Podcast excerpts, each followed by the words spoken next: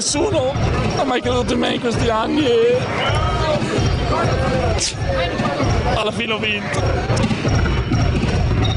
Backdoor Podcast, tutto quello che c'è dietro al basket solo su basketissimo.com. Amici di Backdoor Podcast, benvenuti, questa è l'87esima puntata del programma, siamo ormai alla terza della terza stagione di Backdoor Podcast, il terzo anno in cui vi raccontiamo delle storie di pallacanestro uniche, particolari, con ospiti sempre nuovi che hanno sempre qualche storia particolare da raccontarci, ovviamente legata al mondo della palla a spicchi. Eh, vi abbiamo già annunciato qualcosa all'interno delle nostre pagine social eh, che ovviamente vi invitiamo a eh, seguire www.facebook.com slash backdoor podcast backdoor-basso pod per quanto riguarda Twitter o backdoor podcast per quanto riguarda la, l'account Instagram. Sui social potete trovare ovviamente tutto iscrivetevi al canale iTunes e a tutti gli aggregatori di podcast che eh, più vi aggradano e più sono adatti ai vostri device portatili e non per avere le puntate sempre aggiornate o ascoltare tutto quello che c'è in archivio da parte di Backdoor Podcast. Come dicevamo, ve l'abbiamo annunciato attraverso i social network, dovete eh, entrare nell'ordine di idee della novità perché ci sarà una 2.0 che vi sveleremo alla fine della puntata, vi lasceremo ascoltare le parole del nostro ospite sino alla fine per poi eh, svelarvi quella che è la novità che vi abbiamo anticipato attraverso i nostri canali e che dovete sicuramente ascoltare e a cui dovrete partecipare.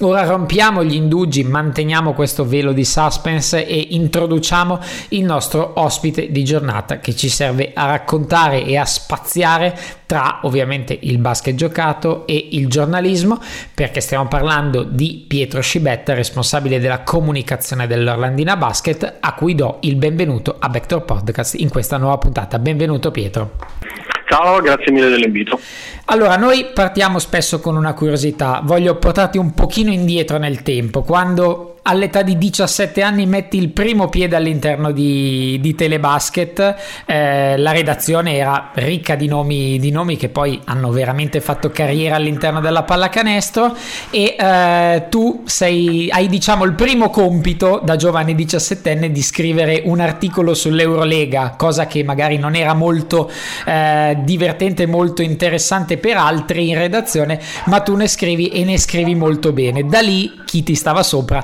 capisce che la tua era la carriera del giornalista, eri proprio fatto dal, salto, dal sarto per quello. Cosa ti ricordi di quel primo momento e magari di quel primo articolo? Ma guarda, in realtà mh, l'esperienza con Telebasket nasce in modo un po' particolare, eh, cioè così, adesso non che sia particolarmente importante il mio debutto da giornalista, diciamo, però ehm, io abitavo in Francia e eh, acquistavo una rivista che si chiamava Basket Hebdo, che era un settimanale tra l'altro fatto molto bene, dedicato alla pallacanestro in francese e non solo, e eh, avevano fatto una mh, recensione praticamente dei portali, dei primi veri portali che trattavano il basket a livello internazionale. Uno di questi era telebasket.com. Mando una mail eh, dopo aver visitato il sito per capire se ci fossero le possibilità di eh, provare con loro a uh, iniziare a scrivere, eh, scopro dalle risposte che si tratta di eh, persone che stavano a Milano e quindi mh, mm, la prima persona che mi risponde è Alessandro Scipioni che oggi lavora a Sky e da lì comincio a scrivere insomma, del, sulla pagina francese perché all'epoca questo network aveva una sezione per ogni nazione in doppia lingua,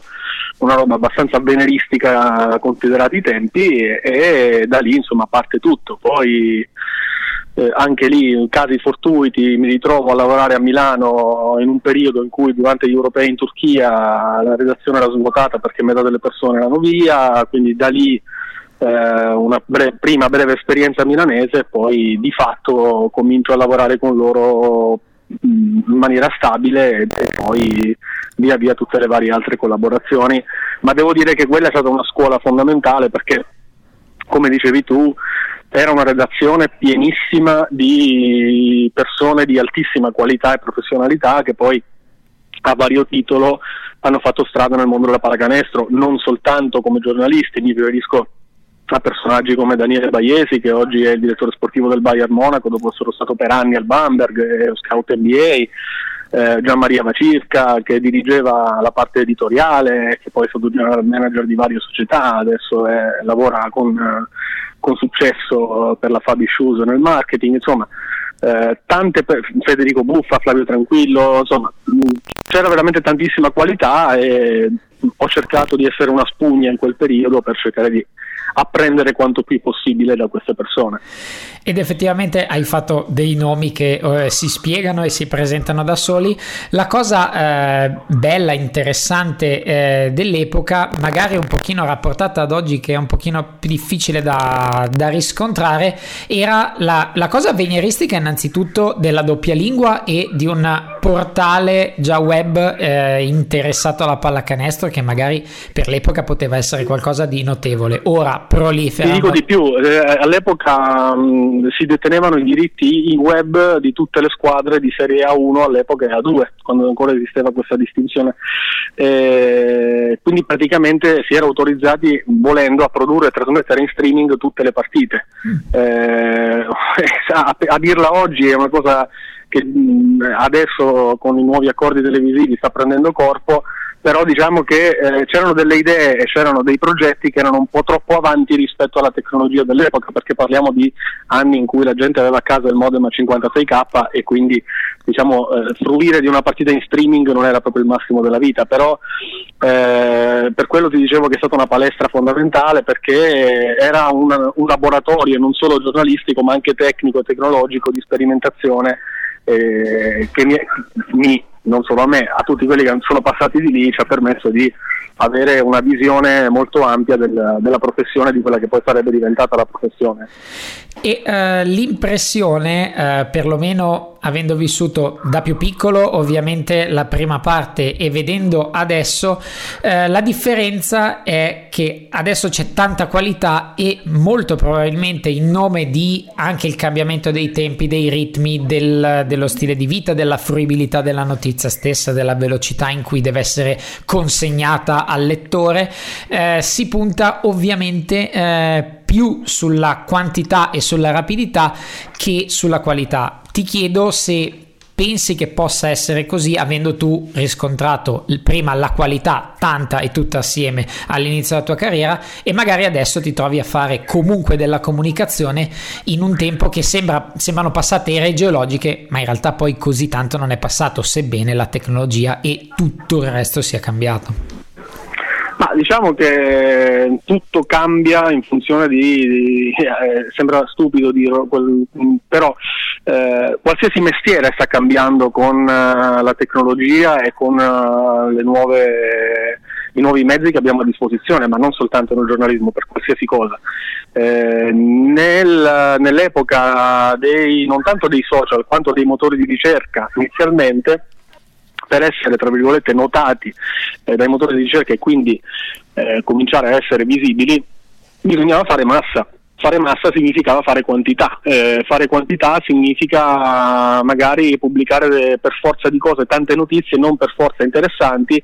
eh, ma che erano necessari per essere, come si suol dire, indicizzati. Questo è stato un primo grande momento di cambiamento, almeno per quanto riguarda l'informazione online.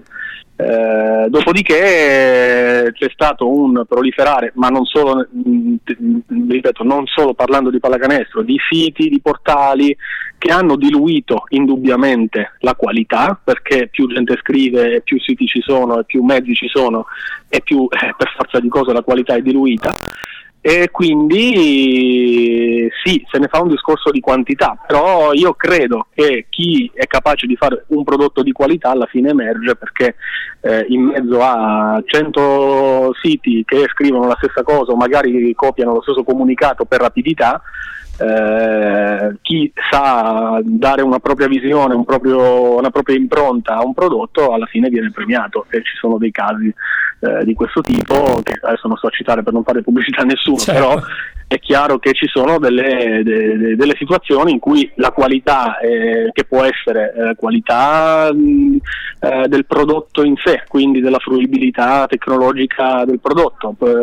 eh, da, da, utente, diciamo, eh, la qualità di cosa, si, di, di cosa, viene scritto, di cosa viene prodotto a livello di materiale multimedia. Insomma, ci sono de- delle, delle, situazioni di questo tipo che vengono secondo me giustamente poi riconosciute e che si elevano dalla massa che abbiamo descritto poco fa. E eh, guardando, ripercorrendo un pochino eh, indietro, facendo delle ricerche, mi sono imbattuto in una tua intervista che hai fatto a Rolando Blackman eh, su eh, vari temi, ovviamente il suo ritorno in Europa da giocatore, la, la vice allenatore dei Mavericks, tante eh, sul suo approccio, anche semplicemente proprio approccio nel lavoro, in qualsiasi cosa che faceva, una mentalità uh-huh. del lavoro proprio spinta per migliorare per fare, eccetera. Prendendo spunto da questo e magari ti chiedo qualcosa da raccontarci di quella, di quella situazione, poi ti faccio un'ulteriore domanda. Com'è stato un'intervista che, qui parliamo di quasi 30 anni fa, diciamo almeno 20, eh, com'è stato vivere sul campo un'esperienza con un personaggio che adesso magari i grandi personaggi sono abbastanza più accessibili proprio per i motivi che abbiamo detto prima, ma magari all'epoca intervistare un Rolando Blackman non era così comune.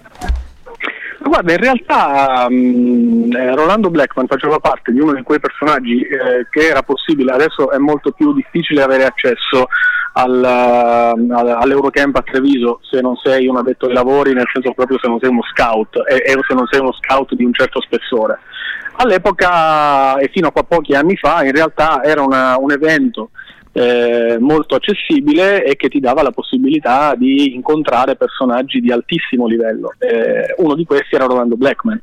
Eh, io andavo ogni anno all'Eurocamp di Treviso proprio per questo, per avere la possibilità di eh, incontrare e, e, magari scambiare quattro chiacchiere e magari riuscire a fare un'intervista con, eh, mi è capitato con Blackman, mi è capitato con Steve Kerr che all'epoca era il general manager dei Phoenix Suns, piuttosto che con uh, Kevin McHale o altri giocatori NBA che passavano da lì come Nicola Batum, come Baron Davis,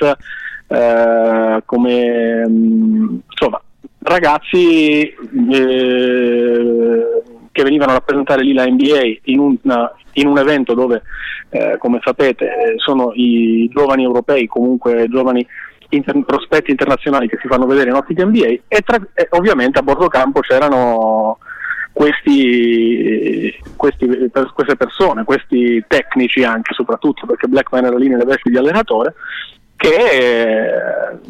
con uno stile assolutamente semplice si mettevano anche a disposizione per questo tipo di cose. Quindi non è stato assolutamente difficile in realtà incontrare e fare un'intervista a Blackman, ma eh, mi sono reso conto poi con eh, col passare del tempo che più si alza il livello delle persone che si vogliono intervistare solitamente, eh, e più eh, è facile approcciarsi, nel senso che ehm, sono persone quelli veramente bravi sono persone di una semplicità e di una disponibilità unica eh, ed è questo che colpisce. Eh, Blackman non fa eccezione, ma ti ripeto, ho fatto l'esempio anche di Steve Kerr, no, assolutamente un,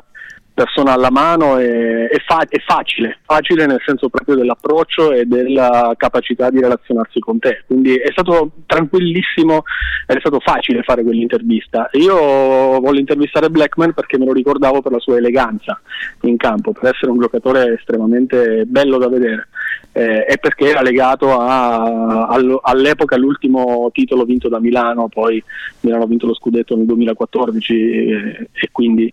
diciamo, ha interrotto la serie negativa, però mi ricordavo di questo, di questo grande ex giocatore e, e incontrarlo, avere questa possibilità è stato indubbiamente molto molto interessante e piacevole per me.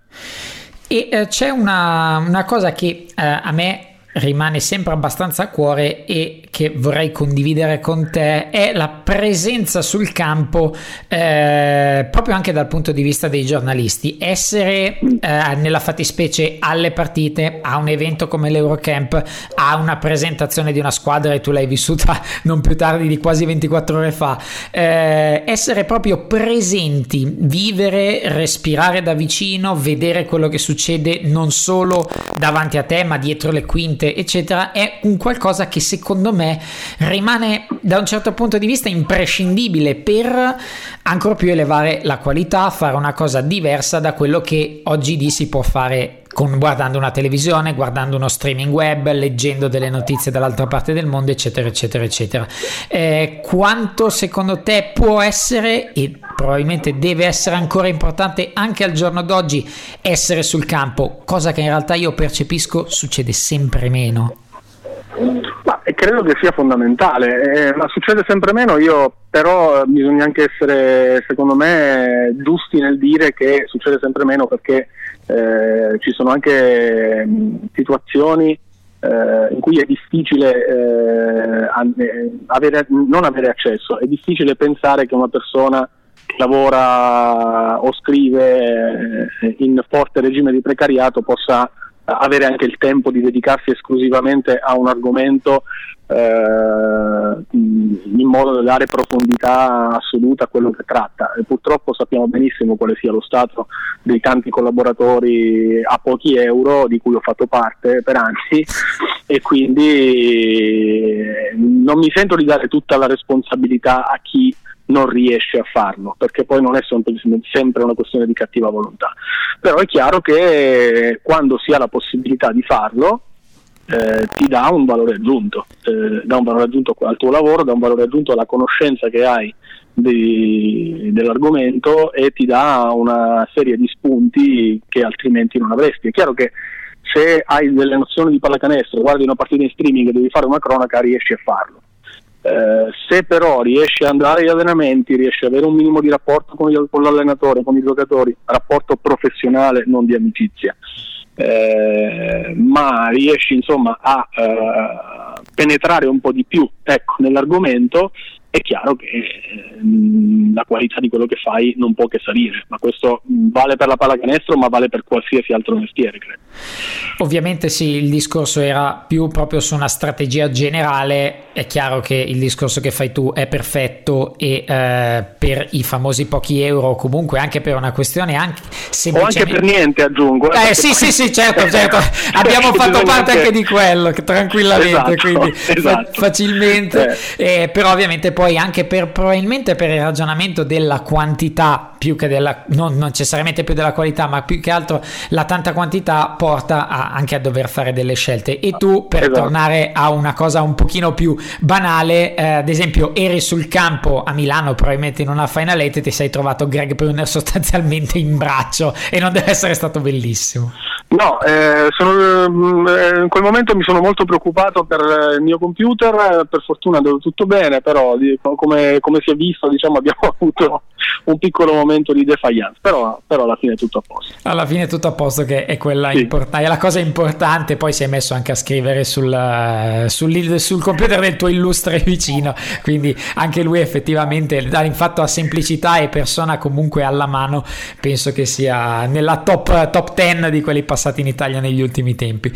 Tornando un attimino indietro nella tua, nella tua vita, mi piacerebbe sapere, visto che il tuo primo approccio sostanzialmente alla pallacanestro è avvenuto in Francia, dove probabilmente hai avuto anche la possibilità o l'accesso comunque a la pallacanestro professionistica e magari a infrastrutture e ad avere dei rapporti, a in, cominciare a instaurare dei rapporti professionali con giocatori, dirigenti, allenatori. Com'era quel tempo il basket in Francia? Guarda, il mio approccio con la pallacanestro in realtà è mm, da molto piccolo quando lo seguivo a Porto Empedocle in Sicilia dove io sono cresciuto fino all'età di, di 13 anni. E lì ero, praticamente obbligavo i miei genitori ad andare a vedere le partite la domenica all'epoca di, tra la C e la B2 e, e quindi la mia passione nasce da lì da una cosa veramente molto eh, molto piccola se vogliamo, però in quel momento per me e per molti come me quel, era, era, una passione estremamente grande. Eh, in Francia il livello che io ho trovato a metà anni 90 era indubbiamente molto interessante, era una fase di transizione tra eh, una classe di grandi giocatori francesi, di grandi club francesi che eh, in qualche maniera culmina con il titolo europeo vinto da Limoges nel 93 eh, a quello che poi sarebbe stata la prima grande generazione NBA. Quindi a metà anni 90 c'erano i Sierra, i Bonato, che abbiamo visto in Italia, a Pesaro Reggio Emilia, il Risaché, eh, giocatore che ha giocato poi a Malaga, all'Olimpia Costa, insomma i primi giocatori che sfruttando anche la Bosman Rule vanno a confrontarsi ad alto livello in Europa e poi da lì eh, nascono i, una, appunto, una, si rinfresca ulteriormente eh, il panorama con i Tony Parker, i Dio e quelli che poi saranno i grandi giocatori francesi dell'NBA. In quel frangente eh, il campionato eh, ancora con i due americani eh, prevedeva stranieri del calibro di David Rivers, Michael Ray Richardson, Dylan A. Rod, eh, giocatori veramente molto forti eh, e io scopro, perché quel, sì, quando arrivo in, in, Francia insomma ero abbastanza italocentrico su tutto, eh, anche perché eh, lo sport italiano, non soltanto il basket, in quel periodo era abbastanza dominante sul pan- panorama europeo, nel panorama europeo. E quindi scopro che in realtà si può vedere del, della gran pallacanestro anche altrove, quindi comincio a appassionarmi di questa cosa e mh, mm, il punto di svolta vero per quanto mi riguarda arriva nella stagione 97-98 quando a Parigi riesco a entrare in contatto diretto con Bozo Malkovic che allena a Paris Saint Germain all'epoca per un anno e che mh, mm, concede anche a me di andare agli allenamenti e a quale lavoro praticamente ogni pomeriggio e quindi inizio a conoscere dall'interno veramente l'alto livello attraverso la conoscenza di Malkovic e eh, i giocatori dell'epoca che erano a Parigi, ho fatto prima alcuni nomi, poi sono arrivati Fred, Fred Forte che adesso è presidente dell'Limoges ma che abbiamo visto anche in Italia e che fu playmaker di Malkovic nella vittoria dell'Euroclub con Limoges, Richard Acuri, Eric Struelens, insomma gente di alto livello da lì comincio a pensare di voler far parte di questa cosa, ecco, in qualche maniera, ecco. non sapevo bene come, però volevo farne parte.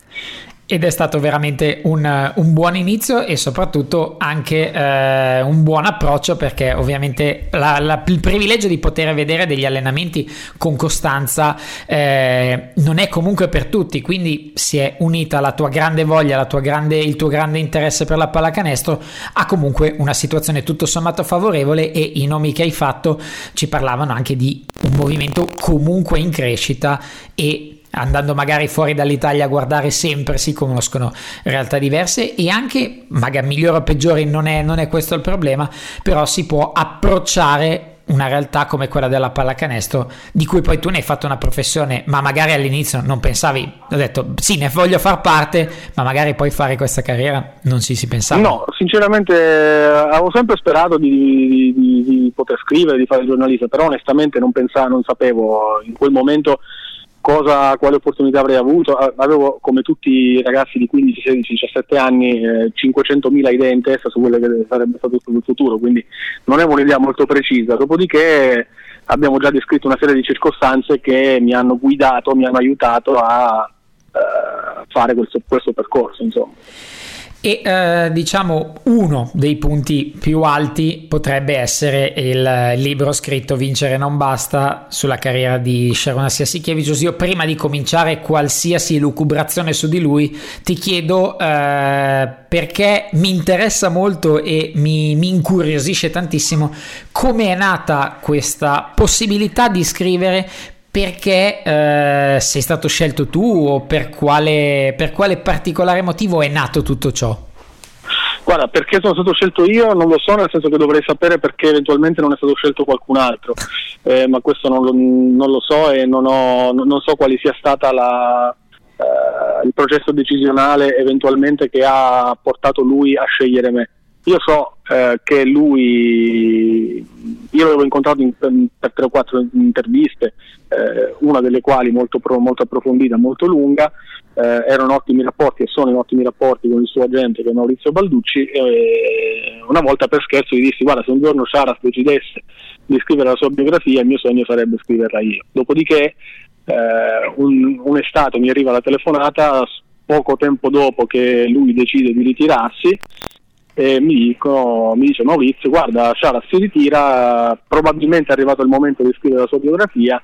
eh, io ho proposto il tuo nome e farò in modo insomma cioè, cercherò, cercherò, di fare, fare, in modo che questo progetto si faccia anche perché non esiste, cioè non c'era ancora una casa editrice, non c'era niente, c'era solo l'idea. Mm-hmm. Eh, e mi chiede se me la sentissi di, di imbarcarmi in questa cosa. Tu gli hai detto no, non me la sento ovviamente. No, sì, ci ho pensato un attimo, ho guardato l'agenda e ho visto un attimo se, se fossi libero. Ovviamente non ho, non ho esitato a, a, dire di sì e, e dopodiché, dopo pochi mesi, una volta trovato l'editore che è ADD, eh, che con Stefano Del Prete che recentemente insomma, ha pubblicato il libro di Karim Abdul Jabbar quindi è uno che la pallacanestro la ama e ha pubblicato anche la biografia di Sacchetti ha pubblicato Ettore Messina insomma eh, sulla pallacanestro investe molto per fortuna e quindi eh, si è posta ADD come guida del progetto che poi ADD è riuscita a veicolare in tutta Europa perché il libro è uscito anche in Lituania ovviamente, è uscito in Grecia eh, è uscita una versione inglese in ebook, quindi insomma ha avuto un respiro molto più ampio, per cui ecco, la, la situazione è nata, è nata più o meno così. E poi arriva il momento effettivamente di scriverlo e eh, mi piace quella che tu hai descritto come eh, la raccolta delle informazioni sostanzialmente. Tu ti sei recato a Kaunas e eh, hai usato il termine quasi una terapia per lui dove ha buttato fuori tutto quello che aveva da dire della sua carriera che eh, mi ha fatto immaginare la situazione di questa supposta virgolettato terapia in cui lui racconta tutto e ti chiedo due cose in realtà eh, quanto è stato difficile poi dopo aver messo assieme tutto questo creare una guida, una, una, logica oltre che temporale e quanto è stato bello in realtà, penso, starlo ad ascoltare per ore e ore raccontare tutti gli aneddoti che ha raccontato. Ma sai, eh, quando una, um, eh, adesso io dico sempre quando mi si chiede della pallacanestro, dell'importanza di qua, del lavoro, eh, noi facciamo un lavoro indubbiamente bello, indubbiamente complicato per, mo- per, i motivi che abbiamo descritto anche prima, eh, però un... noi ci divertiamo, ecco, fondamentalmente. Eh, facciamo e sono d'accordo. Che, cioè, ci divertiamo perché facciamo qualcosa che amiamo profondamente e noi per quanto ci riguarda è la pallacanestro, ma eh, ognuno poi ha le sue passioni. Ora, quando tu sei appassionato di qualcosa e hai la possibilità eh, di accedere alla vita eh, del, di, di, una persona che è al top di quel dato argomento, eh, in quel momento sei la persona più felice del mondo. Eh, questo è successo a me. Eh, dopodiché è chiaro che eh, ho sentito anche una responsabilità, nel senso che io con Saras veramente non avevo un, un rapporto umano tale da giustificare una, una confidenza di questo tipo, mm. però se lui si è fidato di me e, e, e dal primo momento ha dimostrato fiducia, apertura eh, e confidenza nei miei confronti, il mio dovere era quello di riportare con, eh, sperando di eh, mantenere diciamo, l'equilibrio e di, di avere la giusta sensibilità per capire quello che lui voleva dire eh, e, e voleva che uscisse fuori dalla sua persona per cui è un lavoro molto complicato. Ho usato il termine terapia perché veramente assomigliava, nel senso che noi siamo stati rinchiusi per una settimana, a parte due partite, eh, nella biblioteca dell'albergo dove io ho alloggiato a Kaunas ed era veramente singolare, eravamo chiusi dentro per una giornata intera dove eh, lui parlava, io lo ascoltavo e cercavo di più o meno guidarlo eh, con delle domande, ma è chiaro che faceva, in quella fase faceva tutto lui. Eh, poi quanto è stato complicato dopo è stato complicato parecchio, anche perché non avevo tantissimo tempo per, per scrivere tutto ed è stato complicato mettere in moto, nel senso che avevo una mole di dati mh, talmente vasta che eh, cominciare mh,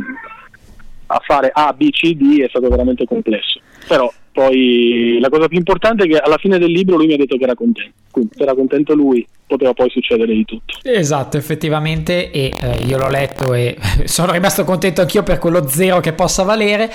E eh, soprattutto eh, un'altra cosa che volevo chiederti sentendo raccontarti la cosa è che molto spesso poi si fa fatica ad avere l'equilibrio l'emozione che tu hai avuto e hai vissuto in quel periodo eh, doveva però a un certo punto immagino essere messa da parte perché anche se magari uno si poteva fare ingolosire da quell'aneddoto che ti ha ricordato un particolare momento in cui stavi guardando la partita, un'Italia-Lituania eventualmente, eh, doveva essere messo da parte tutto perché sostanzialmente la biografia era la sua e doveva trasparire quello che lui voleva far capire. Quanto è stato magari difficile? Poi eh, esco da un, un piccolissimo equivoco, eh, non ho scritto un libro sulla sua carriera, è lui che racconta se stesso attraverso me. Mm-hmm. Eh, è una chiave completamente diversa, nel senso che io non ho, il mio compito non era dare delle mie opinioni, a meno che non me le richiedesse, ma che comunque dovevano stare fuori dal racconto. Eh, lui, tutto quello che, tutto quello che è uscito eh, alla virgola eh, è lui, eh, è stato letto, approvato, corretto eh, da lui. Quindi mh, io sono semplicemente un tramite di un pensiero che è il suo. Eh, per cui dici bene, mh, bisogna fare assolutamente astrazione di qualsiasi tipo di emozione positiva, negativa, critica, favorevole. Eh, eh, il mio compito era trasmettere su carta eh, lui, se stesso, e quindi ero, ero dovevo tra- trasformarmi in quello che sono stato, cioè in un tramite, non in un interprete della vita di qualcun altro.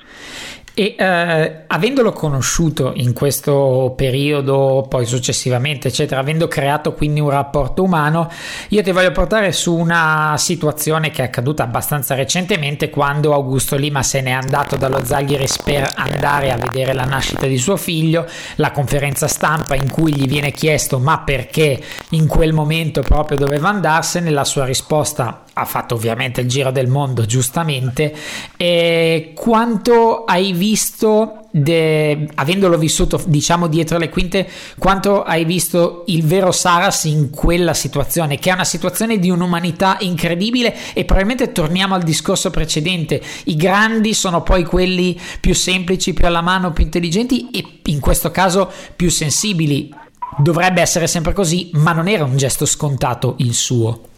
No, però se, um, un, po' si capisce dal libro quando lui affronta tematiche molto private. Eh, lui, quando abbiamo affrontato l'argomento famiglia, è una delle parti in cui eh, ha dato di più di se stesso, nel senso che eh, l'avere una famiglia, il costruirsi una famiglia, l'avere dei figli, eh, per lui e per quello che mi ha trasmesso era veramente un obiettivo, un qualcosa di essenziale, di molto importante nella, nella, vita da raggiungere. Per cui quando lui ha dato questa risposta su Augusto Lima ho rivisto, ho ri- mi è sembrato di riascoltare lui quando mi raccontava di Ayla e di Lucas e della sua emozione nel diventare padre e quindi del significato che lui dava a tutto questo, per cui non mi ha stupito assolutamente questa risposta su questo argomento.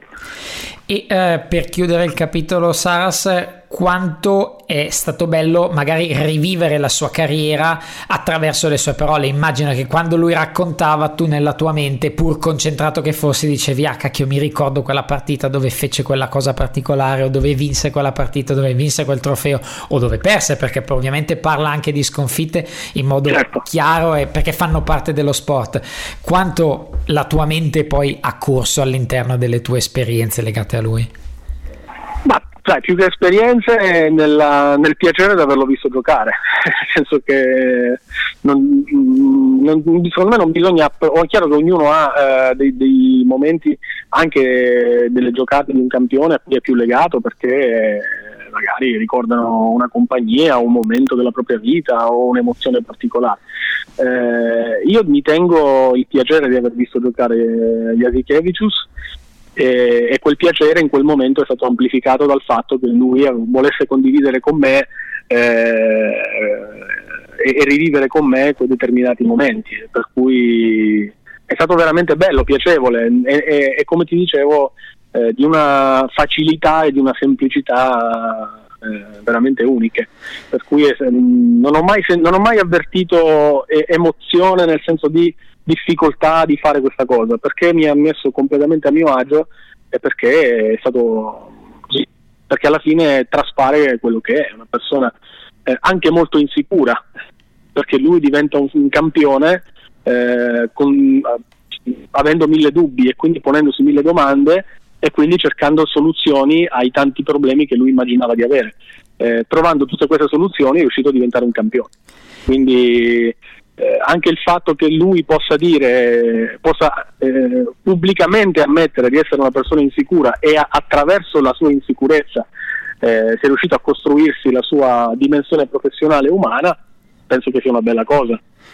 Assolutamente bellissima, infatti si dice che chi non ha dubbi, probabilmente troppa confidenza in se stesso, non, eh, non porta necessariamente dagli imposti migliori. Ora vorrei chiudere con il tuo ultimo capitolo, quello attuale con l'Orlandina e eh, con qualche, una curiosità diciamo, eh, l'assistant coach David Sussi hai un, un, rapporto diciamo particolare pure in questo breve periodo di, di militanza nell'Orlandina.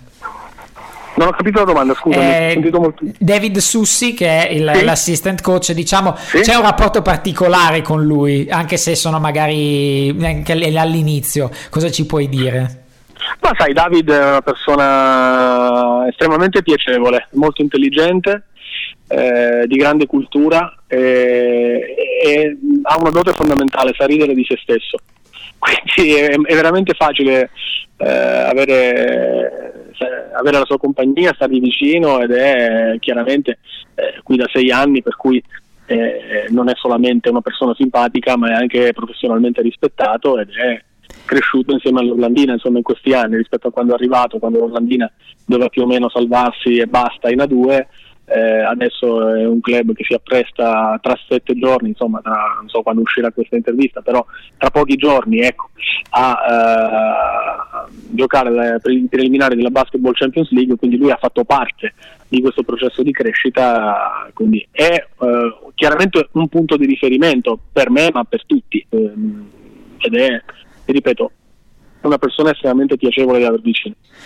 E eh, l'Orlandina è stata la storia, diciamo, della scorsa stagione, ma è, è, una storia che non fonda le radici nella scorsa stagione e basta. Abbiamo avuto Peppe Sindoni l'anno scorso nella, in una nostra trasmissione che ci ha raccontato molto, ho avuto la possibilità di conoscerlo, di parlarci insieme e di apprezzare una mente, io che ho definito sempre una mente illuminata della pallacanestro, eh, non per grazia ricevuta, ma per lavoro, competenza, dedizione, amore fino a quel punto. Arrivando all'Orlandina, tu che cosa hai percepito umanamente e professionalmente? Cosa hai preso subito, hai capito subito arrivando dicendo qui questo si fa bene? Ma dici di lui o in generale? No, no, no, della, dell'Orlandina in generale. Ma dell'Orlandina la prima cosa che ehm, la prima cosa che ti dà è l'accoglienza,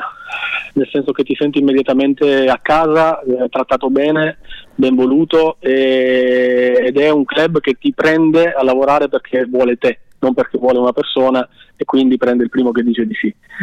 E per cui questo era, è stato molto chiaro nell'approccio che loro hanno avuto con me e che presumo, anzi so, hanno con chiunque faccia parte a qualunque titolo eh, di questo club. Quindi questo è già un aspetto molto importante. Il secondo aspetto che eh, immediatamente viene alla luce è l'ambizione eh, l'ambizione, se vogliamo, folle, ma è tutta una follia calcolata, nel senso che questo è un club che ovviamente fa capo a Enzo Sindoni e alla sua visione, che nasce tra l'altro praticamente vent'anni fa, eh, di portare la squadra della sua piccola città a, a giocare nel massimo campionato. È una cosa che gli riesce non una ma due volte partendo dal basso, perché questa è la cosa secondo me notevole, che l'Ollandina dopo i problemi del 2008 è rinata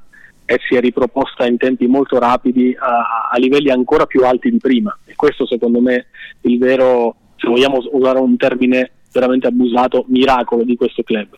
Eh, dopodiché io ne faccio parte da uh, pochi mesi, quindi non, non posso assumermi o, o fare analisi eh, più profonde di quelle che ho appena fatto, perché eh, è chiaro che chi c'era prima di me, eh, e non solo nel mio ruolo, ma dico a tutti i livelli, eh, detiene esclusivamente i meriti di questa cosa. poi, ti ripeto, queste sono le due cose, la semplicità, l'accoglienza, il sentirsi a casa subito, e poi l'ambizione che ti comunicano e che, e che pretendono, perché chi, chi, viene qua deve essere ambizioso, deve aver voglia di fare meglio di, di qualunque cosa abbia mai fatto prima. E, e, questo è un passaggio assolutamente necessario nel momento in cui l'Orlandina, come dicevamo, si appresta a vivere una stagione assolutamente storica, non solo per questo club, ma perché nessuna squadra siciliana maschile ha mai giocato una Coppa Europea. Avrebbe dovuto essere l'Orlandina la stagione 2008-2009 in Eurocup, eh, sarà l'Orlandina quest'anno, vedremo in quale competizione, ma ad ogni modo eh, così sarà. Ed effettivamente proprio Peppe aveva detto una cosa che mi è rimasta abbastanza dentro quando diceva noi scegliamo, si parlava di giocatori nella fattispecie, non per dargli una vetrina, per dirgli poi andrai a giocare, ma per crescere insieme, per migliorare, ovviamente poi sapendo che eh, il destino di un giocatore progredito di alto livello poi sarà quello di andare in una vetrina diversa, ma la logica proprio della scelta è non ti mettiamo in mostra, ma vogliamo crescere con te e tu farai crescere noi. È uno scambio bionivoco che eh, è molto importante ed è secondo me una sottile differenza che però crea tutta la differenza del mondo nonostante il gioco di parole. Certo, perché alla fine se pensi alla squadra di quest'anno che comunque è piena di giocatori molto giovani e anche di grande prospettiva, penso a Arnold Skulboka che arriva qui in prestito dal Bamberg, eh, club di Eurolega per crescere, eh, penso a Mario Iring che torna eh, alla fine della scorsa stagione che quest'anno avrà minuti molto importanti, ha speso l'estate come playmaker titolare a 19 anni della Slovacchia. Uh, Damian Inglis uh, che arriva dalla D-League per rilanciarsi a 22 anni è uno dei più esperti. Però voglio dire tutti questi giocatori hanno un obiettivo individuale ovvio che è quello di diventare i migliori giocatori possibili però sono qui per diventarlo in un determinato contesto e in una determinata maniera che è quello che è quella di eh, crescere con il club. Di pari passo sia da, mh, a livello professionale, quindi professionalizzando anche loro, loro il loro modo di essere giocatori, eh, sia eh, diventando ancora più efficaci, performanti e aiutando questo club a vincere più partite possibili e a raggiungere i risultati più importanti possibili. Che è quello che ti e vi auguriamo. Io ti ringrazio tantissimo della, delle tue, abbiamo spaziato tra giornalismo, basket scritto, vissuto, veramente abbiamo fatto un viaggio completo. Ti ringrazio ancora del tuo tempo, dei tuoi racconti e ti faccio un in bocca al lupo sincero per la stagione tua e dell'Orlandina. Guarda, crepi il lupo, viva il lupo, come diceva l'anno scorso spesso Franco Ciani quando ho lavorato con la Fortitudo Agrigento, alla, alla quale faccio anche un in bocca al lupo perché comunque ho speso lì una stagione, quella del mio ritorno in Sicilia, che è stata importante e probabilmente anche utile per avere diciamo, la posizione che occupo adesso, quindi scegli tu, se crepi il lupo, viva il lupo, insomma, vedi, vedi tu quale delle due ti piace di più. Va bene tutte e due, grazie mille Pietro, in bocca al lupo, buona giornata. Grazie a te, ciao. grazie ciao. Ciao ciao. Ciao ciao. Ringraziamo ancora Pietro Scibetta direttamente dall'Orlandina Basket che ci ha raccontato un po' di tutto, dal, dal basket scritto al giornalismo, al giornalismo attuale influenzato dai social network, alla biografia di Jasikevicius, eh, sino ai giorni nostri, sino al ruolo attuale che ricopre nell'Orlandina, ovviamente una società che sta cercando un posto anche nell'Europa che conta e sicuramente a livello italiano una delle più emergenti che si siano viste all'interno degli ultimi anni di pallacanestro. Quindi ringraziamo il nostro ospite e ora è arrivato finalmente il momento di darvi l'annuncio che vi abbiamo annunciato sia sui social network che eh, all'interno della puntata nell'introduzione. Dovete segnare la data, la data è giovedì 5 ottobre 2017, ci sarà la Backdoor Podcast Live Night 2.0, la serata che replica quella esattamente sostanzialmente di un anno fa che abbiamo fatto con Roberto Gotta e Nando Gentile che ha avuto successo, è stata immortalata in tante foto, video, eh, in una serata ovviamente vissuta dal vivo da tanti tanti ascoltatori di Backdoor Podcast che hanno potuto parlare di basket e divertirsi al contempo con gli aneddoti dei nostri ospiti. Ora la replichiamo dopo un anno esatto, vogliamo diciamo rendere grazie a questa terza stagione di Backdoor Podcast, a voi che ci seguite, cercare di darvi un nuovo contenuto diverso. Ovviamente il posto è sempre il Mind Gap in via Curtatone 5 a Milano, il locale del basket, ve lo abbiamo detto, lo conoscete perfettamente, la location è perfetta per parlare di pallacanestro e ovviamente lo faremo anche in collaborazione con i ragazzi di Racker Park Basketball Store a Milano in via Washington 82, ovviamente il loro punto vendita, eh, anche loro che supportano il programma dall'inizio della scorsa stagione e continuano a farlo anche in questa saranno presenti. Quindi veramente tutto L'entourage di Backdoor Podcast sarà presente al Mind the Gap giovedì 5 ottobre, quindi settimana prossima, dalle ore 21 potremo parlare di pallacanestro. Ovviamente ci sarà una prima parte dedicata alle storie, agli aneddoti e a una sottospecie di versione di puntata live con i nostri ospiti e poi al termine del racconto degli aneddoti e delle storie di pallacanestro ci sarà spazio per voi con QA, question and answers, dove volete, quando volete, e uh, per parlare quanto volete perché il tempo è veramente free per parlare con i nostri ospiti. Noi cominciamo questa settimana a nominarvi il primo dei due ospiti, ovviamente sapete che ci sono due ospiti generalmente nelle nostre serate. Il primo ospite è Mauro Bevacqua, direttore di rivista ufficiale NBA, che sarà eh, l'ospite della serata e ovviamente ci racconterà tanti e tanti aneddoti made in USA che potremmo raccontarvi noi, ma soprattutto potrete chiedere voi magari di qualche numero che avete letto o qualche aneddoto che avete trovato scritto dal direttore proprio in varie situazioni che possa essere Sky, eccetera, eccetera.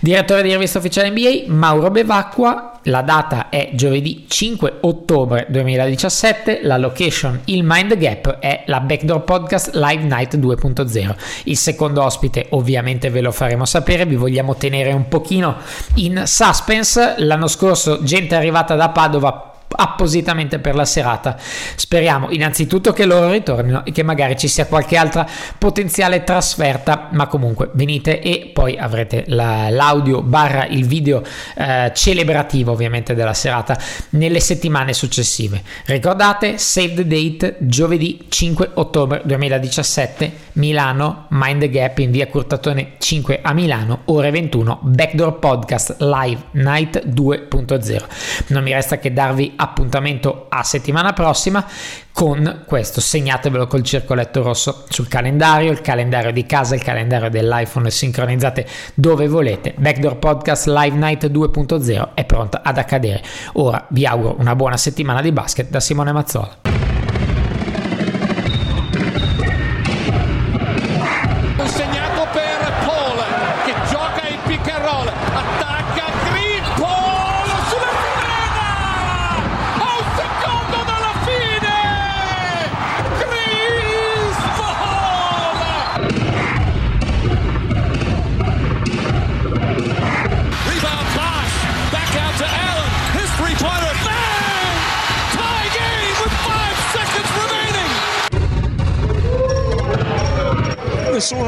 nessuno ha mai creduto in me in questi anni e alla fine ho vinto. Backdoor Podcast, tutto quello che c'è dietro al basket solo su basketissimo.com.